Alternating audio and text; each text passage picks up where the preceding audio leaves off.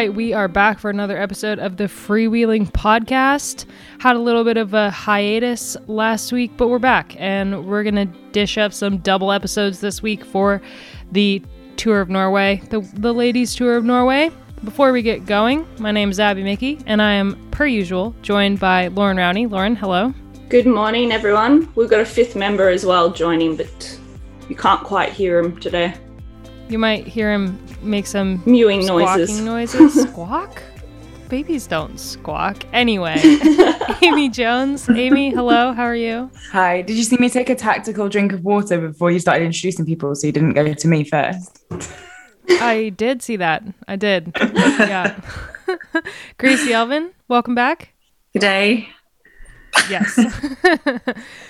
And before we dive into everything we're talking about from the track Olympics to the Tour of Norway, this episode is brought to you by Zwift. With Zwift, not living near or having access to good roads for proper or safe training is no longer a problem. You can ride in the safety of your own home on a variety of different roads from their very first world of Watopia to the newest addition to the Zwift planet, Makuri Island. Zwift has mountains, dirt, flats, underwater landscapes without even leaving the house. Well, I hope you're not riding underwater landscapes in your house, like in your house or anywhere near your house. That would be, I feel like that's a bad idea.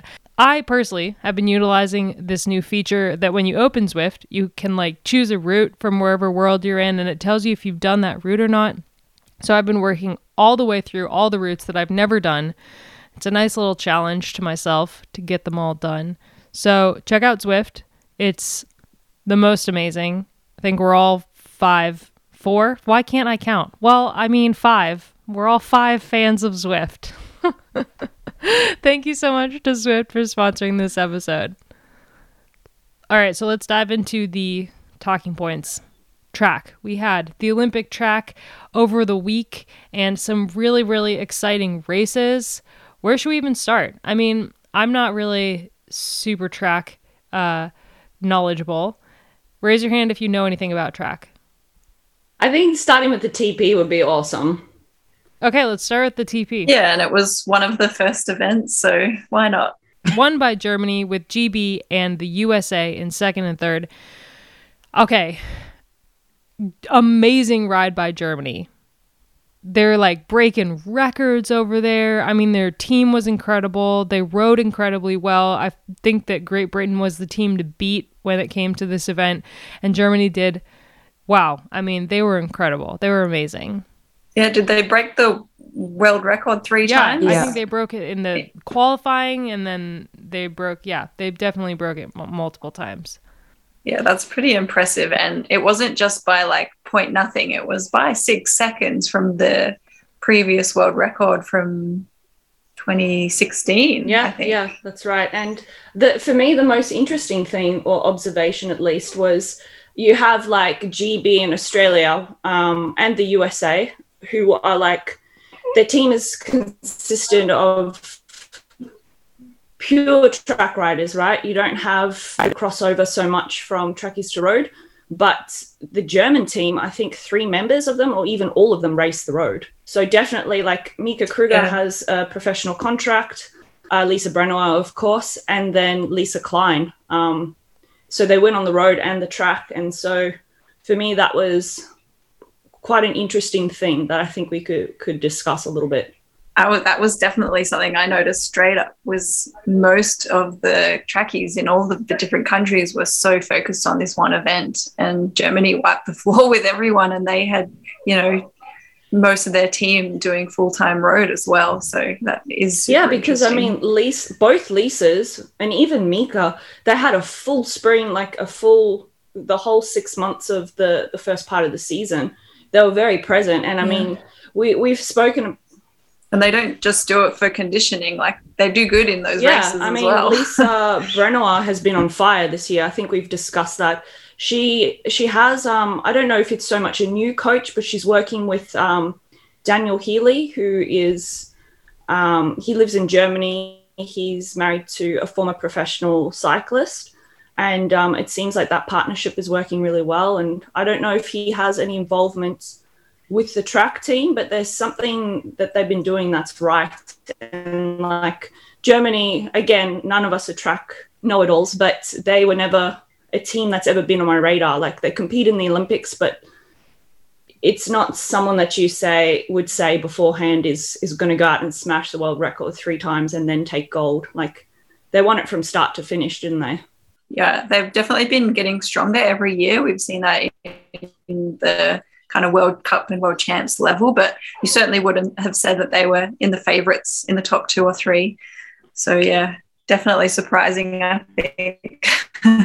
I feel like it's worth mentioning also like Lisa Klein was racing on the road up t- we we talk about Lisa Brennauer a good amount because she's really been having a good year. We talked about her when it came to the road race as well, but um, Lisa Klein was winning on the road up to, you know, mid July. She won the Baloise Ladies Tour. She won both the prologue and the time trial in that race.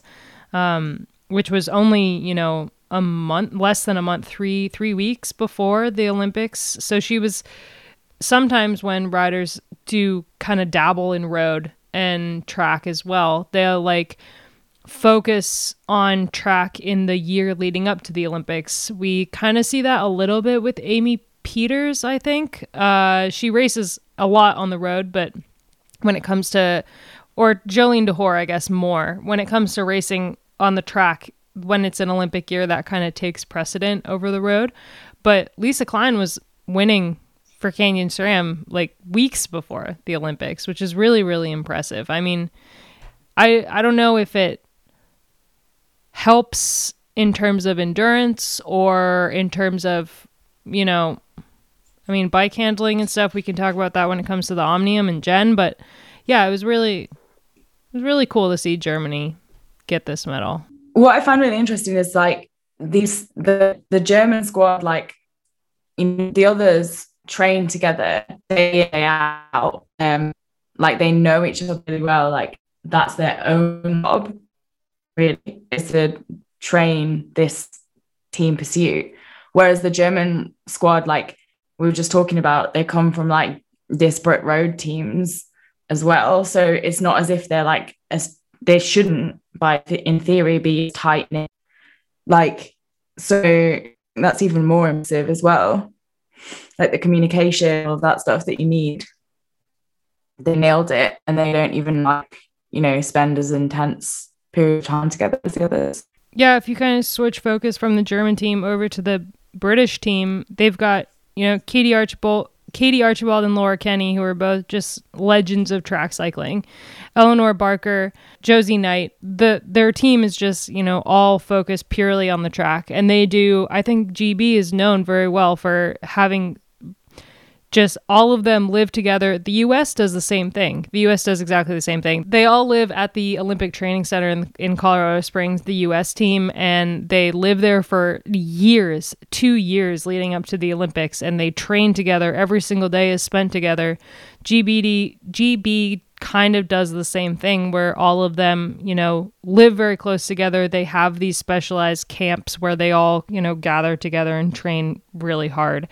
And so I think when it comes to I don't know, it's it's it's kind of a bummer for them those two teams that spent so much time and effort like focusing on this one event and and fell short to a team that kind of assembled last minute or not last minute but definitely didn't put in the same amount of year long years long effort that the other teams did. But yeah, no, I, definitely back you up on that. I feel sorry for the countries that, um, you know, have to sacrifice, well, the, the individuals, I mean, that have to sacrifice their whole lifestyle, really. Like the Aussies are no different. A lot of riders over the years have had to relocate to Adelaide in Australia because that's where our track program is based. And they don't, a lot of them don't love it there and they have to, um, you know, make a home there, figure out who they want to live with or whatever. And their their training schedule is highly controlled. They're not just together once a day, they're probably together two, three times a day.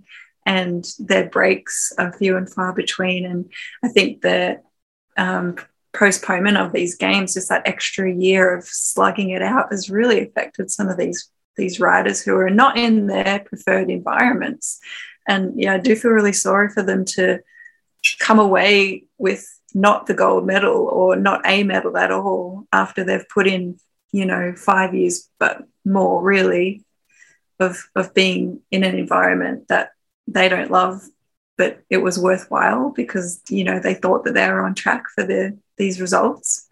Do you think as well, uh, just going off that point, Gracie, like uh, if you look at the Australian track team, we have um, a few riders in there. So Nettie Edmondson, Georgia Baker, and Ashlee Ankudinoff, who have represented Australia before. So basically, they've gone through two cycles. And like you said, that's like nine years now with that extra year on there. They're not young spring check-ins. They're not like 20 year olds who have just come into the system and it's all new being in that sort of bubble. So I don't know, maybe it's worked against them to just be so regimented and um, yeah, having to train together every single day. Um, we all know, we've all been cyclists, that sometimes it's good to just have your space. You don't need to to have someone constantly looking over your shoulder and measuring every single thing you're doing. That that's kind of the point that I was trying to get to, I think, is that it's having having a team that comes together kind of all of them have their own goals um, in other aspects of the sport and they come together and this is kind of like of course it's not for fun. Like they absolutely went out there and did incredible things on the track but they also they they're they've got their eyes on other things you know? The, it wasn't like the be all end all for them.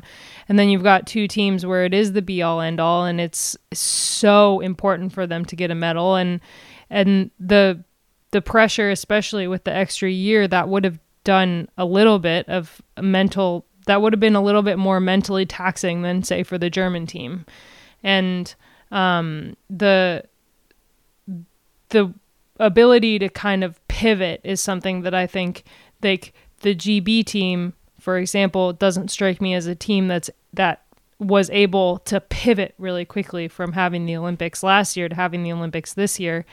And perhaps that's why we saw what we saw jumping from the team pursuit into my my favorite track event, the Madison, because of the sheer chaos. I mean, at any given point, you can't tell who's winning. You can't tell what's going on. It's just complete chaos. Like it only occurred to me watching it this time that it has to do with points and it's not whoever crosses the line first, which is kind of an obvious thing when you actually think about it. and how about having a job as the pointer of like seeing who's in the lead the whole time? Yeah. Hard pass.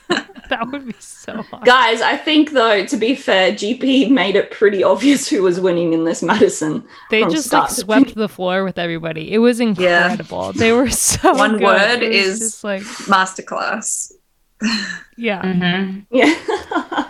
this was kind of a situation where you you watched them racing and you're like, okay, yeah, you do need to live together to be able to do something like this. I mean, when do you ever know where your where your teammate is at any given point and like grabbing each other's grabbing each other's hands while going very fast around like you know the the tracks they're slanted you know? It's just crazy. This event is so crazy.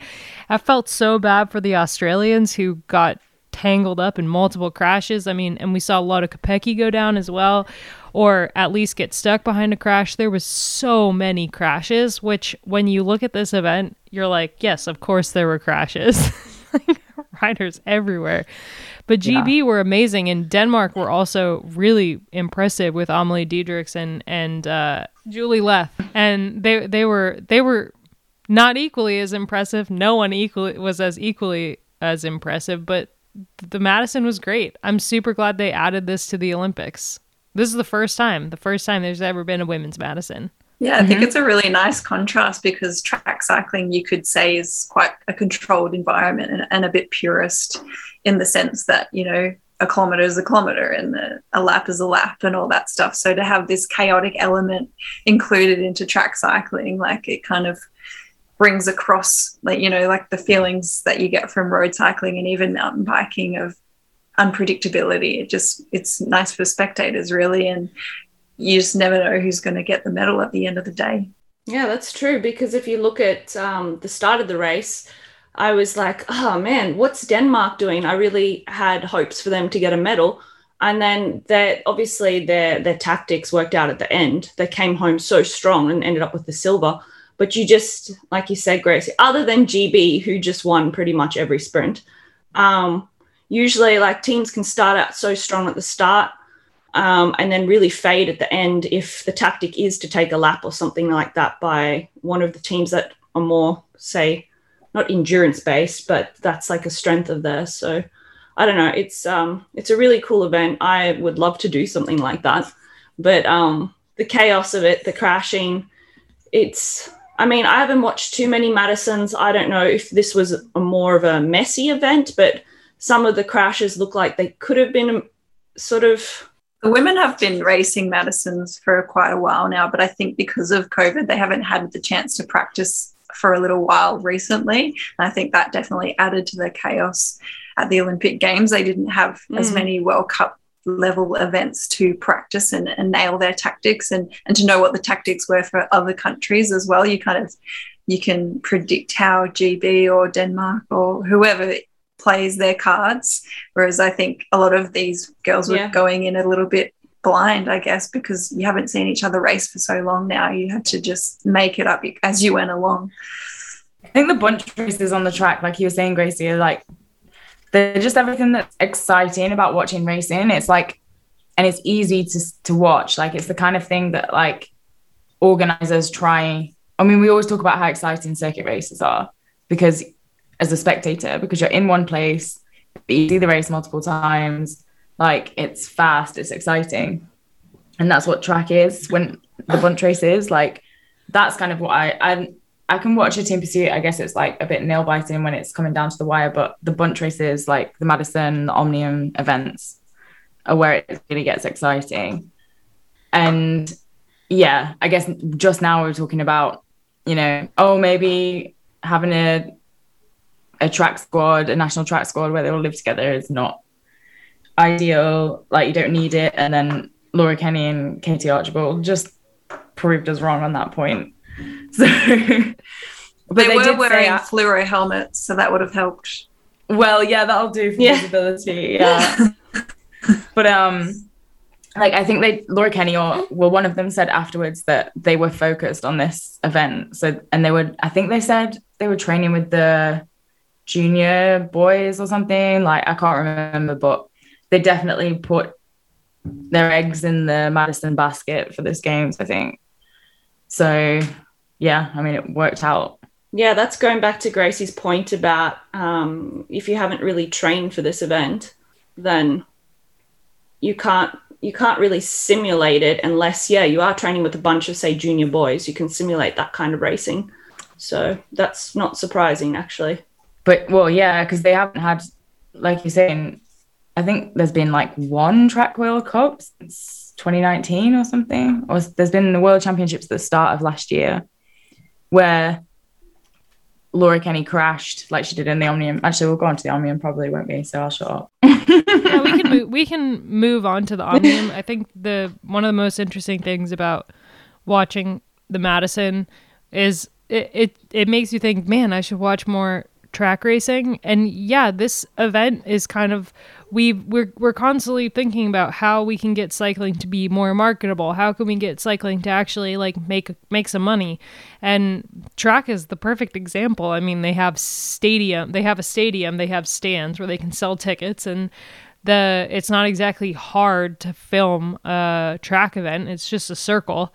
It's really interesting that I just said I don't watch track a ton, but Uh, it, watching it you're like why why not why don't i watch track because it's, it's so exciting and it's really really easy to watch you're not wondering what's around the next corner or anything but it's just as exciting as watching a road race anyway personal rant we can move on to the omnium which was hectic to say the least. It started out with the scratch race. They changed the format from Rio, so they took out all the timed events. They had four mass start races in one day, which is kind of bonkers if you think about how much effort goes into each of the races and the fact that they had to do them back to back to back to back. So the scratch race was the first event of the day and it was won by Jen Valente, which kind of put her, you know, above everyone points wise from the start. Um, because a ton of people crashed. There was Lotte Kopecky went down, Laura Kenny went down, Elisa Balsamo went down.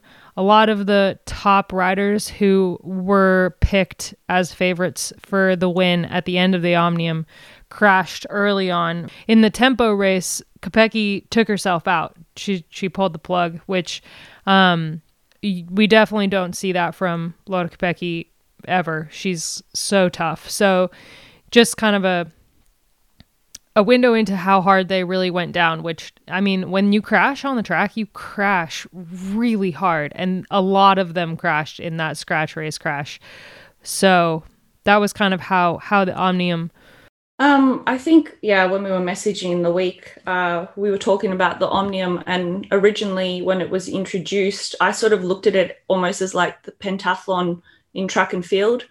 It was like a really well-rounded event with um, different timed events, so you had to be again a well-rounded athlete who could sprint, time trial, and do the bunch races. So, but now they they changed the format for basically viewership to to make it more exciting for people to watch. I mean, having four bunch start events in one day is pretty intense. And if you think about it, some of those riders, well, actually, probably all of them. I don't know. Did um did the winner do the Madison as well? No, she did. Uh, she did do the Madison. Actually, I think I'll double check. Okay, so yeah, a few of the athletes did do all three events. So they were in the TP, they were in the Madison, and then to line up and do the Omnium. And when I looked at the schedule, I was thinking, nah, this can't be right. Like it can't all fall on the last day. So I think there would have been definitely some tired legs there playing into it. But I mean, if she did line up and do all three events, yeah. then she was, yeah, in the same boat as I think half of who's, the riders. Um, Jen Valente. Uh, she yeah, Val- she did the Valente. Madison with uh, Megan Jastrab, actually, my old teammate. Well, I've been teammates with both of them, but yeah, the two of them together, that's a pretty fierce pair, actually. They did. They had the the four races in one day, which I thought actually they succeeded in making it a very very exciting race to watch because you didn't have to, you know, bookmark it and come back the next day and try to remember what happened the day before. It was just kind of like boom, boom, boom, which, you know, was really entertaining. Laura Kenny won the tempo race. I'd never heard of that before this, but it's um it, it was interesting to watch. The elimination is one of my favorites. Um and that one was fascinating to watch. Laura Kenny, who was hands down the favorite going into the Omnium as someone who was going to win. Um, she really messed up the elimination, which is, according to the commentators, her number one event. Yeah. But she just like found herself right at the back at the wrong time. And the interesting thing about the elimination is you think, oh, how hard can it be to not be last wheel when they ring the bell? Well, sometimes someone will sprint around you and you'll be like, I'm safe. And then all of a sudden you're out. I mean, we saw uh, Kirsten Wild was cut pretty early and she was so mad. yeah, it's because you go, if you go to the bottom where it's easier, you're in trouble because you can't go round anyone. So if loads of people come over the top, you're just exposed. But yeah, that's really exciting to watch. Abby, you're getting into it. We're going to see you at the next six day event. Isn't the six days fixed? Yes, in Ghent. Yeah, a little bit. I don't know about the women's, definitely the men's, but um, six day in Ghent. I mean, I would go. go. That that would be super fun. Road trip to Lauren's Gaff. The last of the four events was the points race, and afterwards, Jen Valente walked away with the overall win uh, with Yumi Kajihara in second from Japan. Really awesome to see like hometown girl on the podium. Um, she, I'm pretty sure she was the world champion. Like she's real good. She's mm-hmm. real good. Kirsten Wild in third, and she was absolutely thrilled with that result. But overall, it was a really incredible Omnium, and I just can't say. I mean, we'll get to Olivia later in the podcast, but for Jen Valente to take this win after the last couple years that she's gone through, her and Kelly were super close, and you could see how emotional she was after she won uh, the Team Pursuit did not go the way that they wanted it to. They were really, really hoping for gold. And to end up with the bronze medal again for like the third Olympic cycle in a row was a huge disappointment for the US. Um, I mean, they they were amazing and they should be proud of themselves and I think they are to some extent, but when you're that good, you kind of are like, well, it's gold or nothing, you know, and the other two medals are a consolation prize. For Jen going into the Omnium, I mean, of course she wanted to win. I don't think that she would have sat there the week before and been like, yeah, I'm going to win this event like Chloe Dygert does when she's going into a race. But for her to win, I mean, it was it was so I I cried. I think a lot of people cried. Um it's been a really hard year for Jen, multiple years for Jen. So this is kind of there's a lot there was a lot behind this win than more than just you know the training and uh and the time spent away from home and everything it was yeah i and i'm rambling now but you get my point it was It very was special. special. Year change. Here's a question: Has Chloe Dygert had a good Olympics or not? Uh, I mean, I would say no. um, I would say no because she went into the Olympics saying out loud that she was going to win a gold medal of every event she entered. Which, hey, if you have that kind of confidence in yourself, that's amazing. Good on you. Couldn't be. Um, but the but your goals are also laid out there for everyone to see, which means when you get only one bronze medal, it's kind of easy to be like, yeah, that would be called a bad Olympics for her. On the other hand, she had a nearly career-ending injury at the World Championships in Imola, like not even a year ago, one year ago, almost a year ago. And for her to come back and even race at the top level and get a bronze medal is pretty impressive. Yep, that'll do it. Yeah. Covered all the bases. Yeah. I'll agree with that. I think Yeah, that- yeah. she you could tell she was struggling massively. She was often holding her bad leg.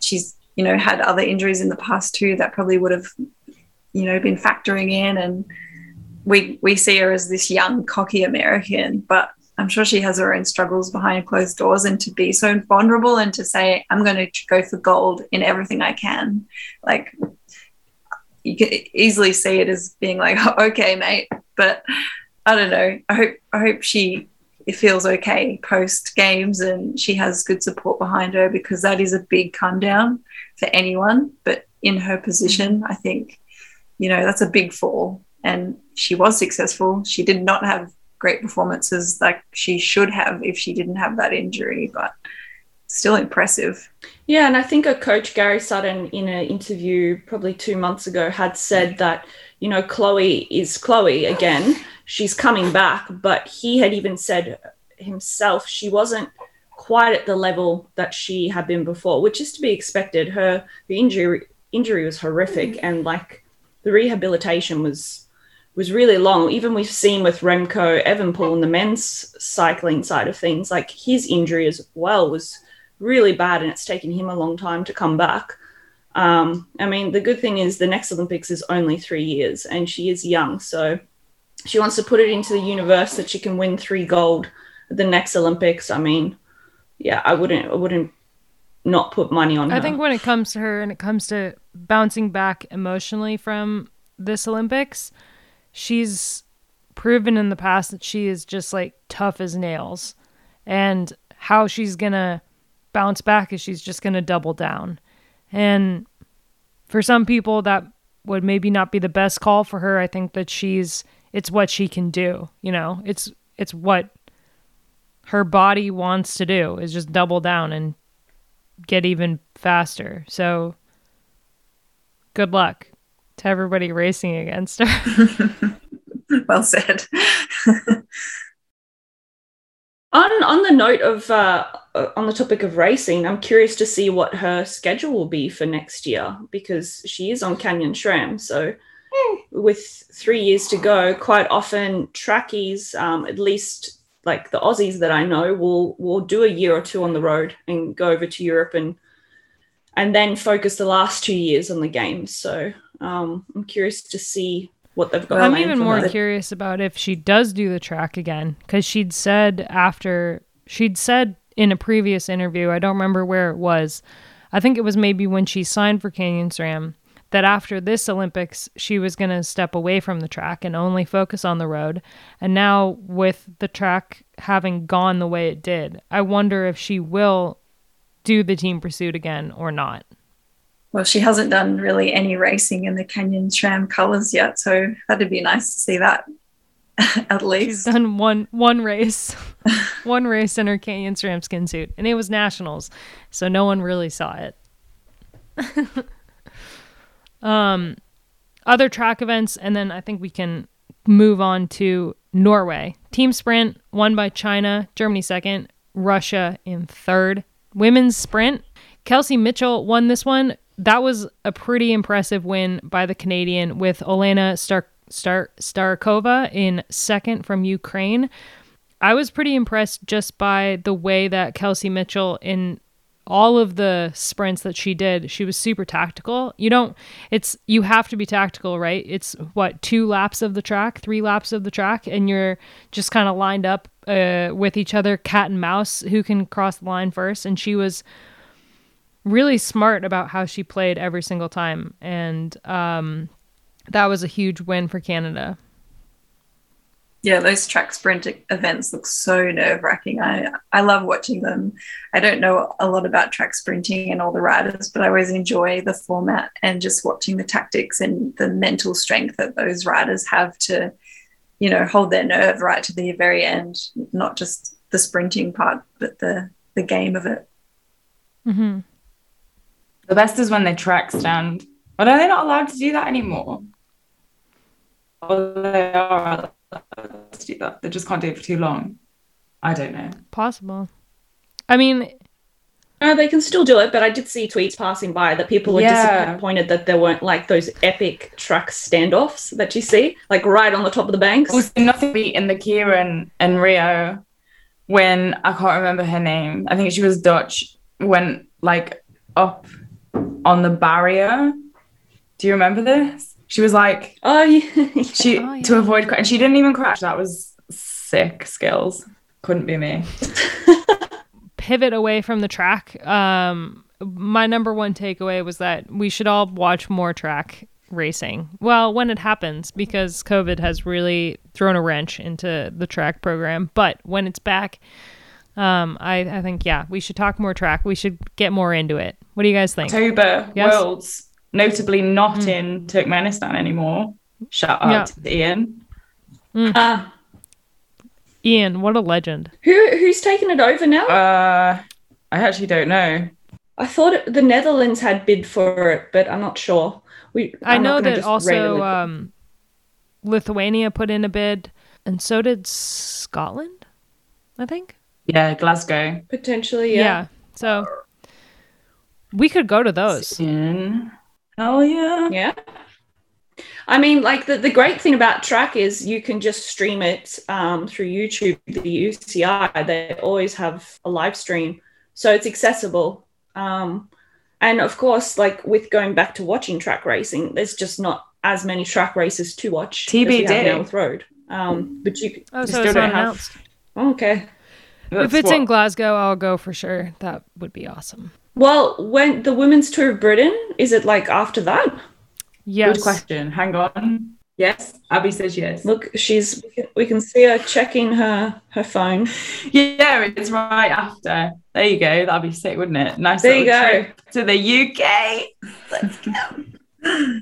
Do you like rain? Okay, so moving on to the Ladies Tour of Norway coming up. But before we get there, this week's episode is brought to you by Vortex Wheels.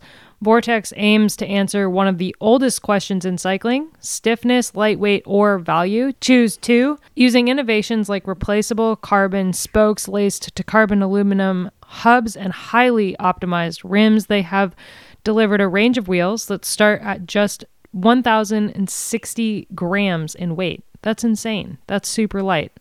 The intelligent design and total system approach provide a wheel that has no compromise. To find out more about this innovative brand and whether it delivers on the third part of the question, head over to cycling100.com where you can find the very best Chinese cycling brands in the world. All right, so let's chat Ladies Tour of Norway, the next in the Women's World Tour calendar. The how crazy is it that it's only the second stage race in the Women's World Tour calendar in 2021? Like we're halfway through August and we're only just now getting our second stage race of the year World Tour level. Mm-hmm. Yeah, um, Yeah, strange season, but that's what happens when we have It's the true. Olympics. I actually am like pretty happy that the Olympics are behind us. I'm not gonna lie, just get back to normal uh cycling stuff. But yeah, it's we got three more years only. I mean, I, I guess it's great we have.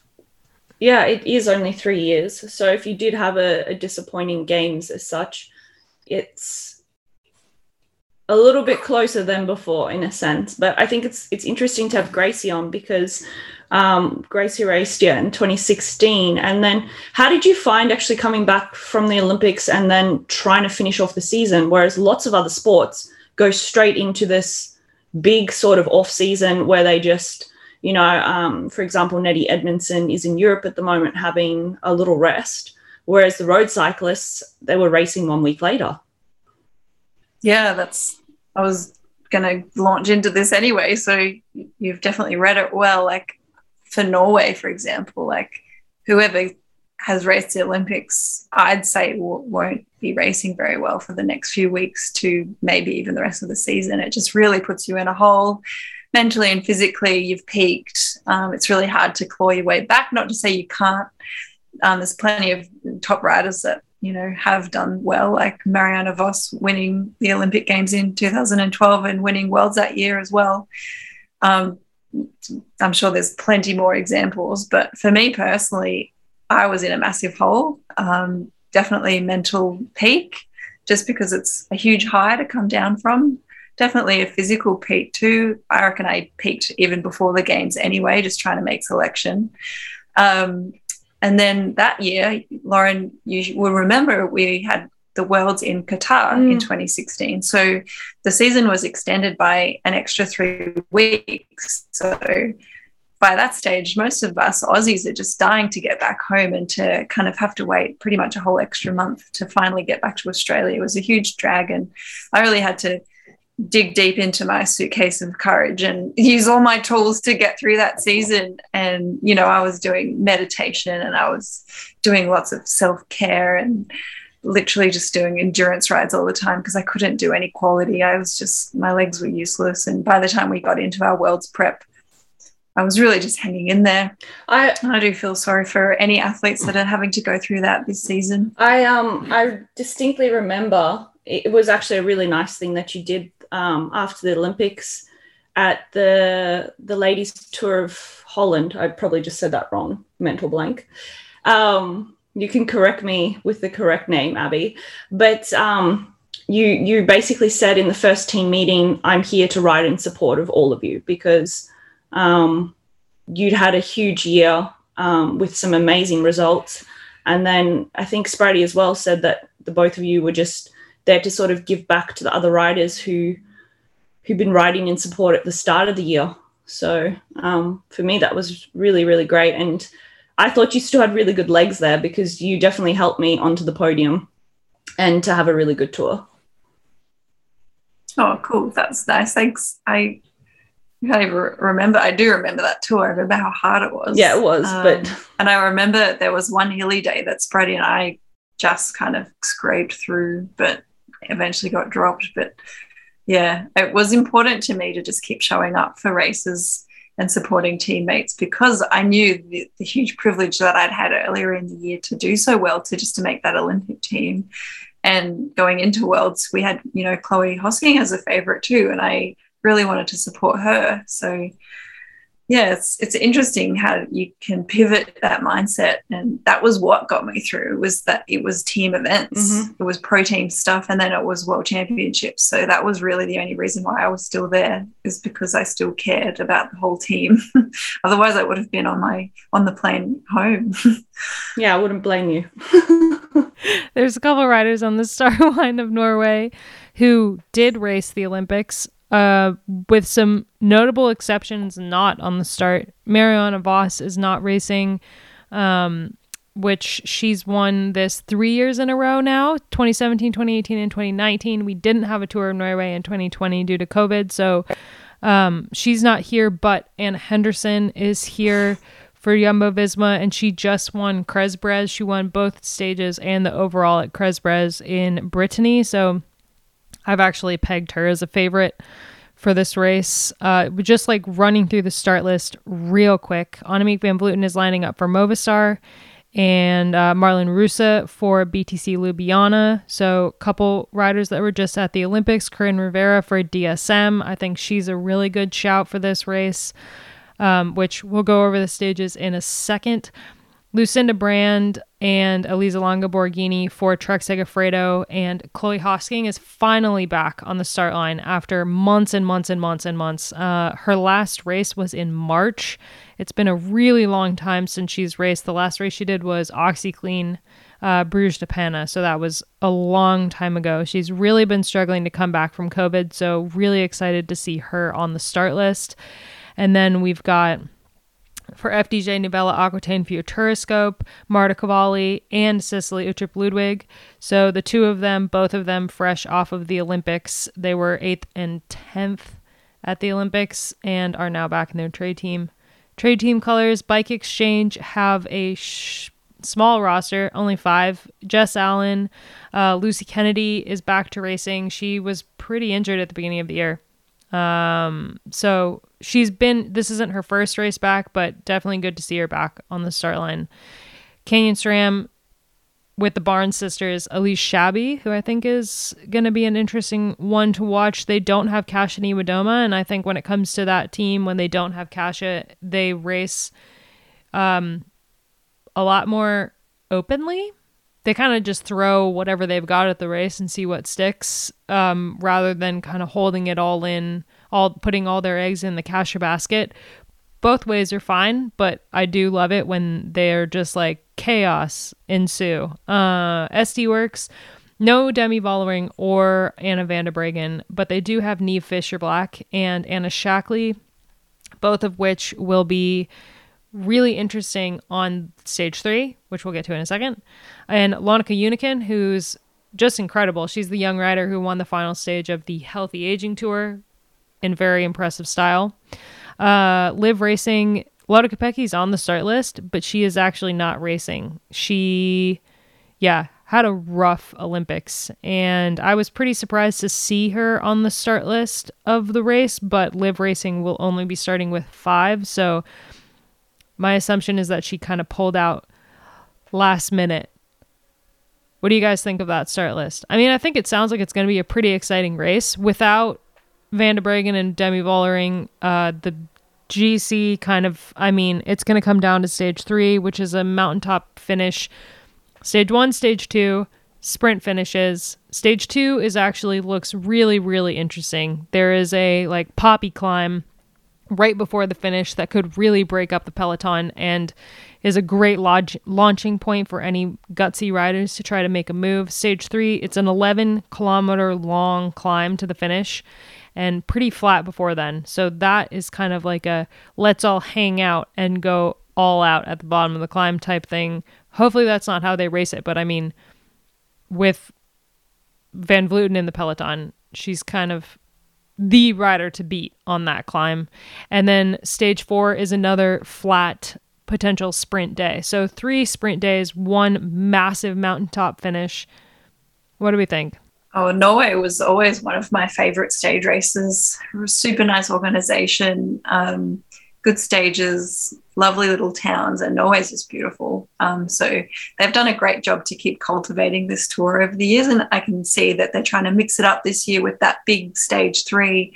We haven't seen a climb like that in Norway yet. So I I guess they just want to, you know, shake it up and and provide something different. Hopefully, entice different kinds of riders, probably people like Annemiek that haven't been for the last few years. And she's also holding on to the Women's World Tour Leaders jersey. So I'd say that she's, you know, somewhat keen to keep that jersey for the rest of the season. And this is just a nice way to keep getting points without some of the other favorites there. And would you go like going back to coming off the Olympics? Um, usually I would say, that the races after the, the Olympics, Annemiek proved me wrong when she won um, San Sebastian, but um, would suit the riders who have had to sort of sit home in a sense because they're itching to race again and they're fresh. Whereas quite often, yeah, well, we see a lot of the riders just aren't lining up from the Olympics. But I think if you win gold at the Olympics, you probably, like Annemiek, still has a lot of motivation. So, yeah, I agree with yeah. you there. Annemiek's Annemiek's on a high and she's a bit of an outlier in all senses. Um, so she really peaked for the Olympics and she tracked slowly up to that. Whereas a lot of athletes, you know, had great seasons leading up to the Olympics and, and some performed at the Olympics and some didn't. I think Annemiek's still going to hold her peak for a little while longer. Plus, she's, you know, she's happy and she's on that high. And she just loves to keep proving a point, I mm. guess. She likes to, you know, be seen as this really non-stereotypical athlete. And she yeah i think this is just another way for her to kind of show how unique she is i guess is a simple way to yeah. put it. But i think this is a great opportunity for everyone else. Like i'd love to see Coryn Rivera keep building on her confidence in the sprints like we saw in the giro but I think the Olympic experience probably took a toll on her and, and riders like her. So it'd be interesting to see who bounces back and who doesn't. But yeah, for anyone that didn't get to go to the Olympics, that has been doing training camps for the last couple of months and waiting for their turn, this is going to be really interesting racing. I think. Yeah, definitely. I think with the way that the stages are laid out, we are potentially going to see the jersey change hands three times sta- for well for stage one whoever wins it that day stage two i think it's going to change stage three i think it's going to change which is really awesome that's kind of what we want to see right we we didn't see that at the giro um, but we did see that at Vuelta a Burgos. The jersey changed hands every day. So it's going to be really exciting to see kind of who steps up. I think Coryn has a really good shot at that first stage, definitely. Um, and she, you know, she came. I think she came out of the Olympics with um with a pretty good attitude, considering that she maybe didn't have the result that she wanted. And I think a lot of other riders are going to go into, you know, Cecilie Uttrup Ludwig going into this race. She's probably got a lot of motivation based on how how the Olympics went for her. I mean, she just had we talked about it in our Olympic pod, but she only had one teammate and then one that one teammate crashed out, Emma Norsgaard. So she was all by herself and what can you do when you're all by yourself and there's a break up the road by 10 minutes, you know? There was not much she could do. So it's not that she had bad legs at the Olympics. There was literally nothing she could do. So going into a race like Norway, I think she would be really, really motivated to get that win. And she's had a lot of success at, at Vuelta a Burgos. And so I think her mindset going into a race like Norway would be pretty positive. Yeah, definitely would like, I'd agree with that. Um, it's it's a mindset thing of how you come out of big events but that being said, sometimes you can still have a good mindset, but your body doesn't want to play. So there's no right or wrong way to come out of the games. And we shouldn't, I'm not saying that we are, but we should make sure as general spectators and fans not to judge people of how they come out of the games whether they performed or not because everyone has their own unique experience and everyone has their own unique reaction to big things like take me for example i knew i was never going to win an olympic games. I had an amazing experience. I was really proud of myself and how i did it. And i was still in a big hole. So you know you see gold medalists struggle. You see people that weren't ever going to get a medal struggle. You see people bounce back and, and come and prove themselves and, and make the most of their peak. And some people can and some people can't. So yeah certainly making sure that we don't have any judgment on on these people that have done something big. Yeah, absolutely. I mean, you come out of the games, you come out of any big event, and if you've been training for it for literally years, especially for this games, your body, when the race is over, your body is just like, deep breath, let it go. Like, and and sometimes yeah your body just is like yeah no i'm done uh, it's been a real stressful last two years and i am done so you have no control over that. And I think it's a good point, Gracie. We really don't. These athletes are under so much pressure, and there's been so much talk about uh, about mental health and everything over these games in particular. And I think a lot of that has to do with the fact that they were postponed and they were a lot more stressful than games have been in the past, which are it's already the you know, we always say the pinnacle of sport. So it's just such such a stressful event for every athlete involved. And for these games to have been postponed for a year, there's been a lot of talk of mental health. And it's um the post Olympic come down is really really really hard for some athletes. And I mean, I do have a lot of respect for the athletes that just jump right back on the horse and start racing again even if it's not like like you like you did, Gracie, jump back on, race for your teammates. It's not all about winning and it's about being there for the people that were there for you before. But it's also, yeah, I think I have a lot of respect also for people like Anna van der Breggen who may, did not have the games that she was hoping for and is now taking a break. I think that that's that's also a very valid uh, response to you know the games yeah, definitely. I think everyone just needs to get, get do their own it. thing and, and, and, look after themselves. So it is cool to see someone like Anna van der Breggen taking a break, and it's cool to see someone like Annemiek going out and keeping on smashing it. So yeah, you know, we just have to yeah be mindful of of the language we use around these type of previews and and predictions, and yeah, just make sure that the athletes are are okay. we can talk about one thing that is very, very exciting about the tour of Norway, and that is that there are going to be multiple hours of live coverage. Mm-hmm. Yeah, they've they've definitely been great in years past with you know getting a, a, base level of coverage and improving on that every year. So that's just another reason why this is one of the best tours of the year. So kudos to them, and I'm really excited to see how it evolves for the Battle of the North next year.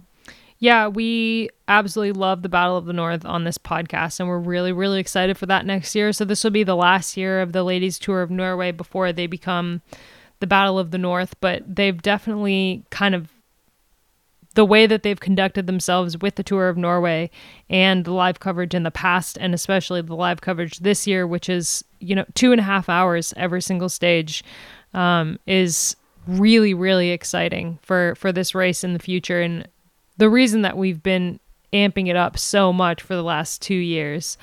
And I mean, I don't know, I'm really excited to watch to watch Tour of Norway. I think this is a great way to kind of get back. It doesn't feel like San Sebastian happened, but I also didn't watch it because I was getting married. So it feels for me like a really exciting way to kind of get back into racing after I feel like spectators also have like a post Olympic come down. like you got to kind of reassess. And uh, yeah, so yeah, I've watched a lot of TV in the last few months, and I'm probably going to keep watching a lot of TV in the next few months. So probably needed a break too. but getting married is a valid excuse. Although Lauren did come on the, the podcast straight after having a baby, so it's really no excuse because yeah, Lauren had a baby and came on the podcast a couple days later.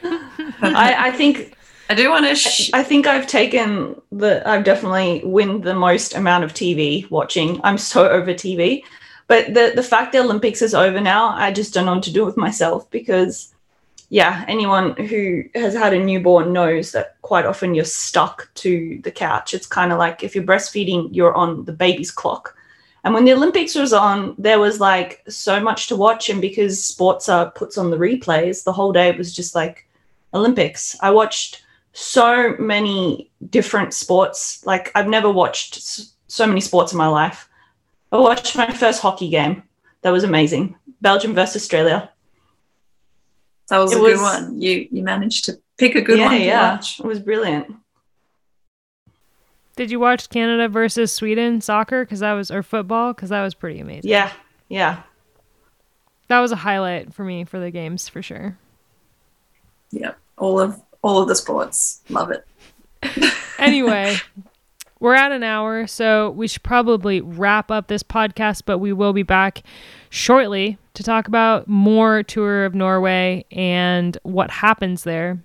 So, just really quick before we end the podcast, we've talked a bit about mental health and about that post Olympic come down for athletes and how hard that is. And we, on Monday, lost another athlete, um, Olivia Podmore from New Zealand, who competed in the Rio Olympics, passed away on Monday. And um, it's we yeah not a ton to say but our condolences to New Zealand cycling to anyone who knew her and to her family and friends um, above all and we we want to mention her because from everything that I've read, everything that I've seen, um, she was one of those people that it, it enters the room and makes everyone smile. One of those incredible, incredible few, and really devastating to see that that she is no longer with us. So Yeah, it's it's really a huge blow to the whole cycling community. Um, and also, you know, it's a great it, it's an unfortunate way, but a great way to get the message out of you're not alone if you're feeling bad. And, you know, athletes uh, are not immune to poor mental health and the challenges that come with pressure, with big events, even small events, um, even being locked down at home. So um, there's certainly a lot of services in Australia, in America, in Europe, um, in Australia, calling Lifeline or even call, uh, reading through the uh, athlete wellness um, resources at, on the AIS website or through our different federations in different sports, reaching out to family and friends. It's really important to, to talk. And I think going back to what you were talking about earlier, not making assumptions or judgments of athletes based on performances, or we were just talking about coming off the games because, you know, in this world of social media too, we're just as human beings, not just athletes, just exposed to so much more um, criticism and just, I don't know what the word is, but just even Abby as a journalist putting out your opinions there. Um, we just more, someone help me find the words here. Yeah. Social media has been a, a beautiful way, especially for female sports, to have a platform to engage and to build our profiles, but it certainly comes at a cost. Uh, there is more pressure to be more public.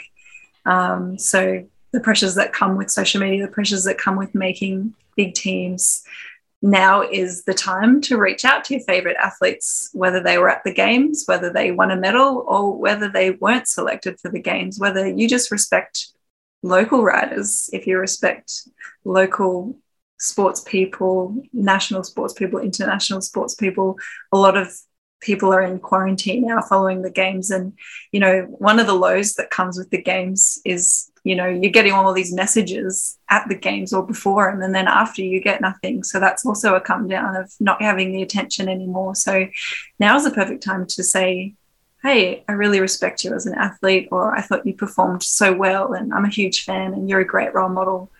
Those kind of messages are super important. So that would be my advice to anyone listening. That's beautifully said, Gracie. Yeah, agreed. If we've learned anything from this games um, and from Simone Biles, ath- athletes are just humans too. And it's an absolutely brutal lifestyle that athletes endure. Um, and especially for the games, for those that go and for those that, that don't go as well. The build up for it is really really hard on on them on their loved ones um on everyone around them. And then for an athlete watching the games from home um it's it's also you know not not an easy thing. So i mean olivia was only 24 um which is a really rough thing to stomach. And yeah, like Gracie said, um, there are many, many outlets to reach out to if you're struggling. Um, normal people, athletes, humans, human beings, if you're struggling, there's a lot of outlets for you out there. And I will throw them in the show notes for this episode as well. So you can scroll down and they're, they'll be right there for you. And on that note, we will end this episode and we'll be back later this week to talk about the tour of Norway. So, thank you everybody for listening to the Freewheeling podcast, and thanks to you two for joining me. And thanks to Amy. Yeah. Well, you three Yeah. Four. and Amy. Thanks, little guy.